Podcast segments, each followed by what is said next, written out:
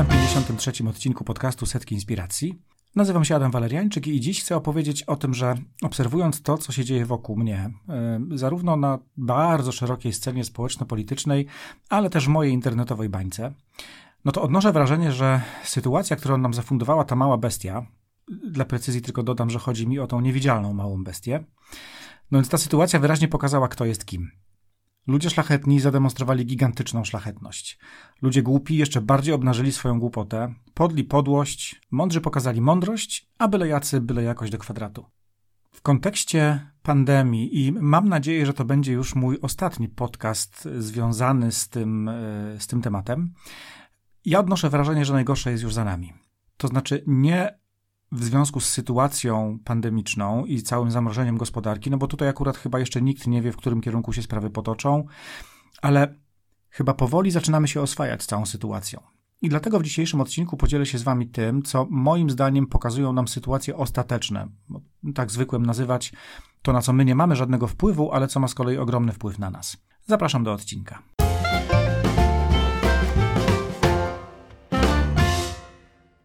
Jakkolwiek poważnie to zabrzmi, no to miałem w swoim życiu kilka takich ostatecznych sytuacji, jak pewnie każdy z nas.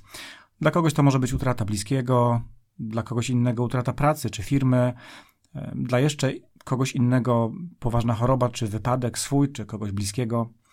Sytuacje ostateczne to są takie sytuacje, które konfrontują nas z tymi uczuciami i myślami, czasem demonami, lubię tak to nazywać, do których na co dzień nie mamy dostępu, a przynajmniej nie w takim nasileniu. To są takie momenty, kiedy następuje prawdziwa inwazja nieszczęść. Wiadomo, że nieszczęścia zwykle chodzą parami, ale to jest taki moment, w którym one nagle postanowiły sobie zrobić taką pikietę z transparentami i megafonami i to w samym środku naszej głowy.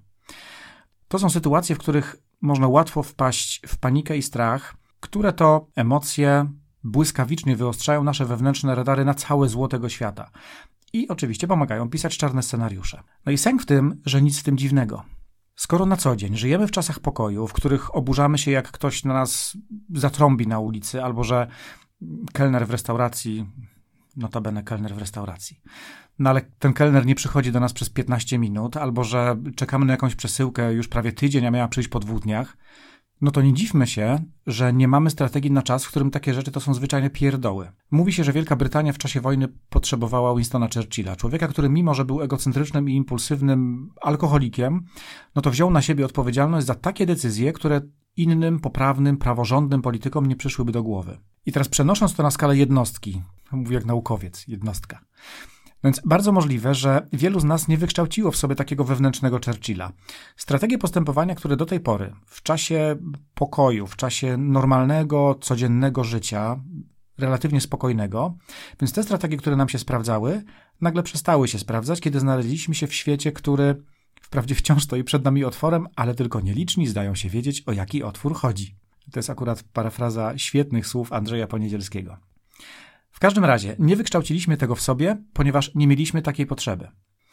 Więc chcę powiedzieć, że jeśli czujesz się skołowany, czy skołowana w obecnej sytuacji, choć, tak jak powiedziałem wcześniej, mam nadzieję, że ta sytuacja zaczyna, zaczyna się normalizować, albo po prostu zaczynamy się do niej przyzwyczajać, do tego nowego ładu, który pewnie jeszcze trochę potrwa. No więc, jeżeli taki skołowany albo skołowana jesteś, to nic w tym dziwnego. Kiedy zdecydowałem się już na tytuł tego odcinka, no to postanowiłem zrobić sobie taki mały rachunek sumienia związany z moją postawą życiową przez ostatnie dwa miesiące. I teraz nie chodzi o to, że chcę się przed Wami jakoś mocno obnażać, ale chciałbym się po prostu podzielić tą wiedzą o samym sobie, którą przez ten czas posiadłem. W końcu robię w rozwoju, więc czuję się trochę zobowiązany. A zrobię to po to, żeby też podpowiedzieć, jakie strategie sprawdziły się u mnie najlepiej, jak wdrożyłem u siebie mojego wewnętrznego Churchilla i co w związku z tym anegdotycznym dowodem, no bo pojedynczym, moim, co w związku z tym polecam. I na to wszystko postaram się to jeszcze podeprzeć rzetelną wiedzą. Więc ja mam tak, że szybko uruchamiam się emocjonalnie. Dla protokołu dodam, że zaczynanie zdania od więc nie jest błędem. No i uruchamiam się emocjonalnie, choć może teraz z racji wieku, profesji, którą się zajmuję, ale też kilku sytuacji ostatecznych, które mam na koncie, no to i tak to moje uruchamianie dzieje się w znacznie mniejszym stopniu niż 10 czy 20 lat temu, choć wciąż w sposób naturalny uruchamiam się dość szybko. Różnica między mną dzisiaj a kiedyś jest taka, że dzisiaj lepiej rozumiem emocje, zwyczajnie mam o nich znacznie większą wiedzę, którą też wielokrotnie testowałem i dzięki czemu dzisiaj raczej doświadczam rozmaitych stanów emocjonalnych niż im ulegam. Znaczy, ulegam też, ale wypracowałem w sobie takie mechanizmy, dzięki którym jestem w stanie te moje stany emocjonalne z pewnej perspektywy obejrzeć. No ale kiedy pojawiła się kumulacja strachu, niepewności, bezsilności i pewnie jeszcze wielu innych uczuć, zacząłem się trochę miotać jak ryba wyciągnięta z wody. Tylko, że tym razem, zgodnie z tym, czego też uczę, bo to jest też dla mnie bardzo ważne, że mm, tak jak jest w tytule podcastu, rzeczywistość mówi sprawdzam. Ten czas to był świetny test na to, żeby sprawdzić, czy to, czego uczę, ma jakąś wartość. No więc postanowiłem sprawdzić i zadziałałem dwutorowo. Pierwszy tor to RTZ, czyli racjonalna terapia zachowania. To jest terapia autorstwa amerykańskiego lekarza, psychiatry Maxi Malzbiego Jr. Mam nadzieję, że dobrze wymawiam nazwisko. No i w bardzo okrojonej, ale wystarczającej formie stosuję tą metodę w pracy z klientami w coachingu, a tym razem fundowałem ją sobie i to wiele razy. Na czym ta okrojona metoda polega? Czy forma? Polega na zadaniu sobie pięciu pytań, które bardzo pomagają obejrzeć sobie to, czego właśnie doświadczamy, z możliwie racjonalnej perspektywy. Warunek jest jeden: uczciwość wobec siebie samego.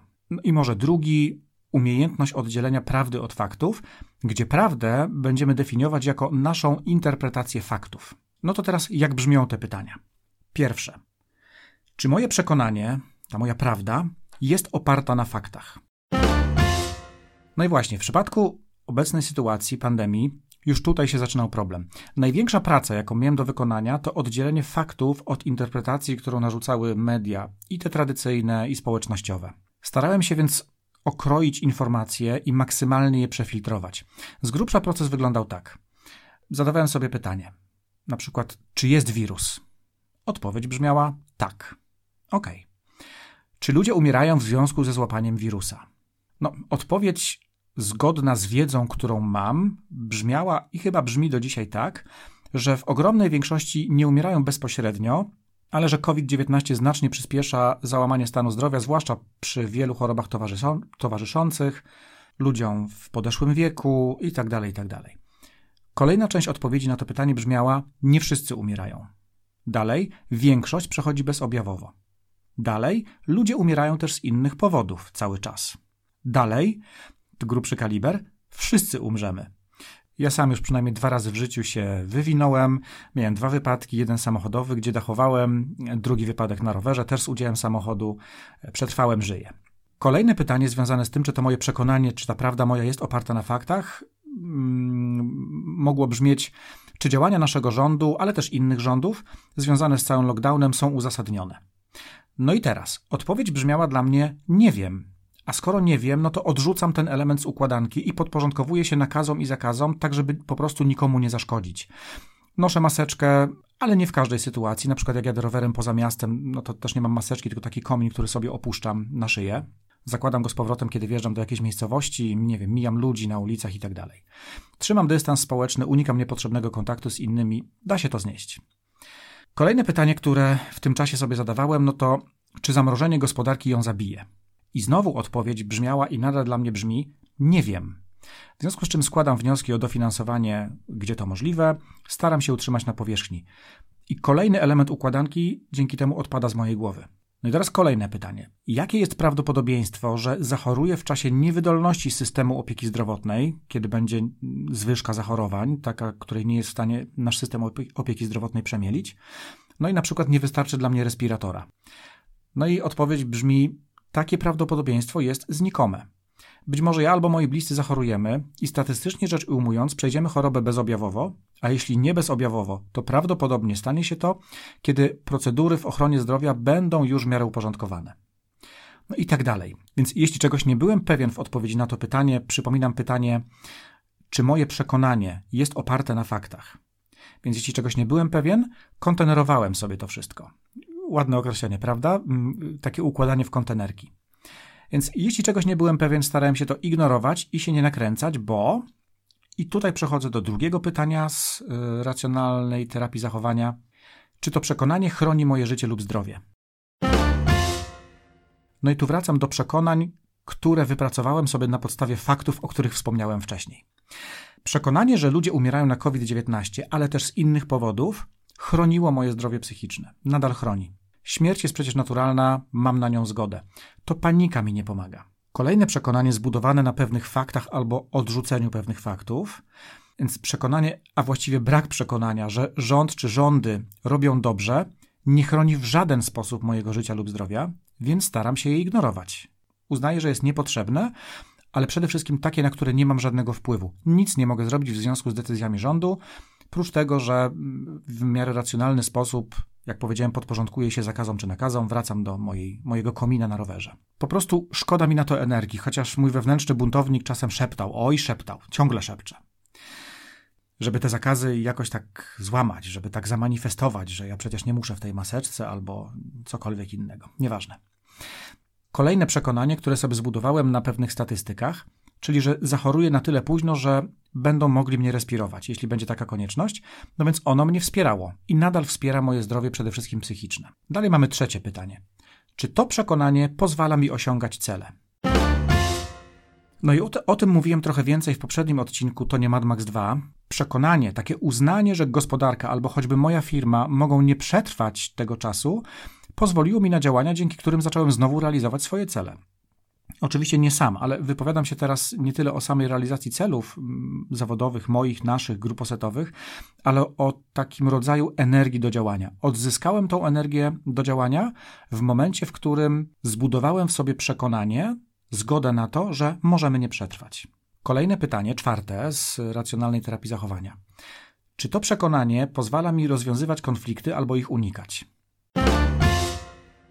No i nad tym wciąż pracuję. Wczoraj w sklepie widziałem człowieka bez maseczki, który rozmawiał ze sprzedawcą, który też nie miał maseczki i do tego rozmawiali z odległości 50-50 centymetrów może. Więc pierwsze uczucie, które się we mnie pojawiło, to była złość, no bo sam miałem maseczkę i zaparowane okulary. Potem sobie przypomniałem takie niejasne wypowiedzi ministra Szumowskiego, ale też i innych specjalistów odnośnie skuteczności maseczek. Wiadomo, opinie są mieszane i tu nie mówię o tym, co ludzie piszą na Facebookach, że maseczki nas zabiją, że wdychamy dwutlenek węgla, grzyby jeszcze nie wiadomo co. Mówię o rozbieżnych opiniach różnego rodzaju specjalistów. Natomiast stojąc w tym sklepie, tak na koniec, po tych wszystkich refleksjach odnośnie skuteczności dotyczących maseczek, zadałem sobie pytanie, jaki mam na to wpływ. Słuchajcie, pan bez maseczki miał większy zasięg ramion niż ja i głowa mu wystawała prosto z barków, więc ja z moją budową, powiedziałbym, aspirującego cyklisty, uznałem, że nie będę mu zwracał uwagi. Odpuściłem i zająłem się zakupami. I na koniec, najważniejsze dla mnie w obecnej sytuacji pytanie. Czy to przekonanie pozwala mi się czuć tak, jakbym chciał się czuć? I na to pytanie w większości przypadków coraz częściej odpowiedź brzmi tak. Jasne, mógłbym zwrócić uwagę panu Karku, że nie ma maseczki. I jestem pewien, że nic by sobie z tego nie zrobił. Wręcz przeciwnie, prawdopodobnie chwaliłby się przy jakiejś okazji, że na moją uwagę odpowiedział krótkim, acz wymownym wypierdalaj. I jeszcze bardziej by się utwierdził w swoim przekonaniu, że maseczki są bez sensu. No więc nie robię tego. Wiem, że walka z przekonaniami, czyli prawdą, którą każdy z nas indywidualnie w sobie nosi, w odróżnieniu od faktów, które są bezdyskusyjne, no więc ta walka z tą, w cudzysłowie, prawdą jest skazana na porażkę. Chyba, że ktoś jest gotowy do zmiany przekonań, ale o to bardzo, bardzo trudno. Zatem przekonanie, że jest wirus, że ludzie umierają na tego koronawirusa bądź też na choroby współtowarzyszące, ale umierają też z różnych przyczyn. Niewiedza, czy działania naszego rządu są uzasadnione i nieprzywiązywanie się do tej niewiedzy, w sensie odrzucenie tego z układanki. Odrzucenie również z układanki tego, czy gospodarka i moja firma przetrwają, czy nie. Dodatkowo zgoda na to, że mogę zachorować, ale najprawdopodobniej to się stanie w sytuacji, w której służba zdrowia już trochę będzie bardziej ogarnięta. Więc te wszystkie przekonania pozwalają mi się czuć tak, jak chcę się czuć. I na tym pytaniu kończy się ta uproszczona formuła pracy w racjonalnej terapii zachowania. Często też stosuję ją w coachingu, w przypadku pracy z klientami, którzy chcą zmienić swoje przekonania. Ale tak jak podkreślam, musi być gotowość ze strony, ze strony klienta, ze strony człowieka, żeby te przekonania sobie, sobie zmieniać. Bardzo polecam metodę, zwłaszcza w sytuacjach, w których sami nie do końca rozumiemy, co się z nami dzieje. Te pięć pytań pozwala naprawdę w racjonalny sposób rozebrać na czynniki pierwsze cały chaos, który się pojawia w naszej głowie w związku z tym ogromnym ładunkiem emocjonalnym, który powodują w nas różne bodźce, które płyną do nas z zewnątrz. Więc pozwala nam sobie uporządkować głowę, bo pamiętajmy, że nie mamy żadnego wpływu na bodźce bardzo często. Ośmieliłbym się powiedzieć, że zawsze, nawet jeżeli bodźcem jest drugi człowiek, z którym mieszkamy, to on i tak będzie się zachowywał tak, jak chce. Więc na bodziec raczej nie mamy wpływu, albo mamy go w bardzo ograniczonym stopniu. Jedyne nad czym możemy pracować, to nad naszą reakcją na bodziec. Świetnie o tym pisał Stephen Covey w swojej książce Siedem nawyków skutecznego działania, że między bodźcem, który się pojawia gdzieś na zewnątrz, a naszą reakcją, która pojawia się wewnątrz naszej głowy, jest zawsze wystarczający czas na to, żebyśmy mogli wybrać reakcję.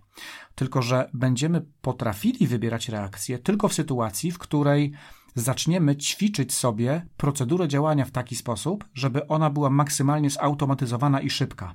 W sytuacji, kiedy nie mamy przećwiczonej, przetrenowanej procedury, bardzo możliwe, że będziemy reagowali impulsywnie, bezrefleksyjnie i będziemy się czuli dokładnie tak, jak chce tego bodziec. Bo zwróćcie też uwagę, że bodźce będą różnego rodzaju. Jednym bodźcem będzie kiepska pogoda na urlopie, choć może urlop to nie jest dobry temat na dzisiaj. Korki w mieście to też nie jest dobry temat na dzisiaj. O, już prędzej kolejka przed Biedronką, nie? Stoję sobie jako piętnasty, wieje i jest mrzawka. No więc taki bodziec może wprowadzać mnie w irytację i prawdopodobnie tak się stanie. Ale to nie jest bodziec celowy, tak po prostu jest. Drugą kategorią bodźców są bodźce celowe, czyli takie działania innych ludzi, mediów, które są obliczone na to, żebyśmy my czuli i zachowywali się w określony sposób. Krótko mówiąc, to się nazywa manipulacją. Więc, żeby uodpornić się na tą manipulację w sytuacji, w której czujemy, że zaczyna, zaczynają nad nami brać górę uczucia, które, których nie chcemy, w tym momencie przepracowanie tych pięciu kroków racjonalnej terapii zachowania pomaga nam przećwiczyć procedurę pracy, a potem ją usprawnić i sprawić, żeby była niemal automatyczna. Bardzo polecam. Jest masa opracowań w internecie. Wystarczy wpisać RTZ albo racjonalna terapia zachowania. Ogromna liczba publikacji można sobie poczytać. Natomiast ważne, żeby te kilka pytań zapamiętać i taką w cudzysłowie mini terapię sobie przeprowadzać w każdej sytuacji, w której nie czujemy się tak, jak chcemy się czuć. Dwa warunki: uczciwość, pierwszy, i drugi, umiejętność oddzielania prawdy od faktów. No ale wspominałem, że działam dwutorowo. Więc do tego ostatniego pytania, czy to przekonanie pozwala mi się czuć tak, jak chciałbym się czuć, jest przywiązana też moja druga strategia. No i ten drugi tor to propozycje, które w chwilach, kiedy RTZ zdawał się trochę zawodzić, albo nie miałem dostępu do wystarczająco mocnych zasobów intelektualnych, no to y, składałem mojej żonie propozycje brzmiące tak narodowo. To co, białe czy czerwone? No i teraz w zależności od jej decyzji otwierałem odpowiednią butelkę. Albo nie otwierałem żadnej i wtedy sam nalewałem sobie whisky i sypałem michę orzeszków, w które się zaopatrzyłem na czas pandemii. Naprawdę uważam, że czasami potrzebne są rozwiązania doraźne. Jeżeli nie stają się normą, wtedy by nie były doraźne, no to pomagają. Mi pomagają.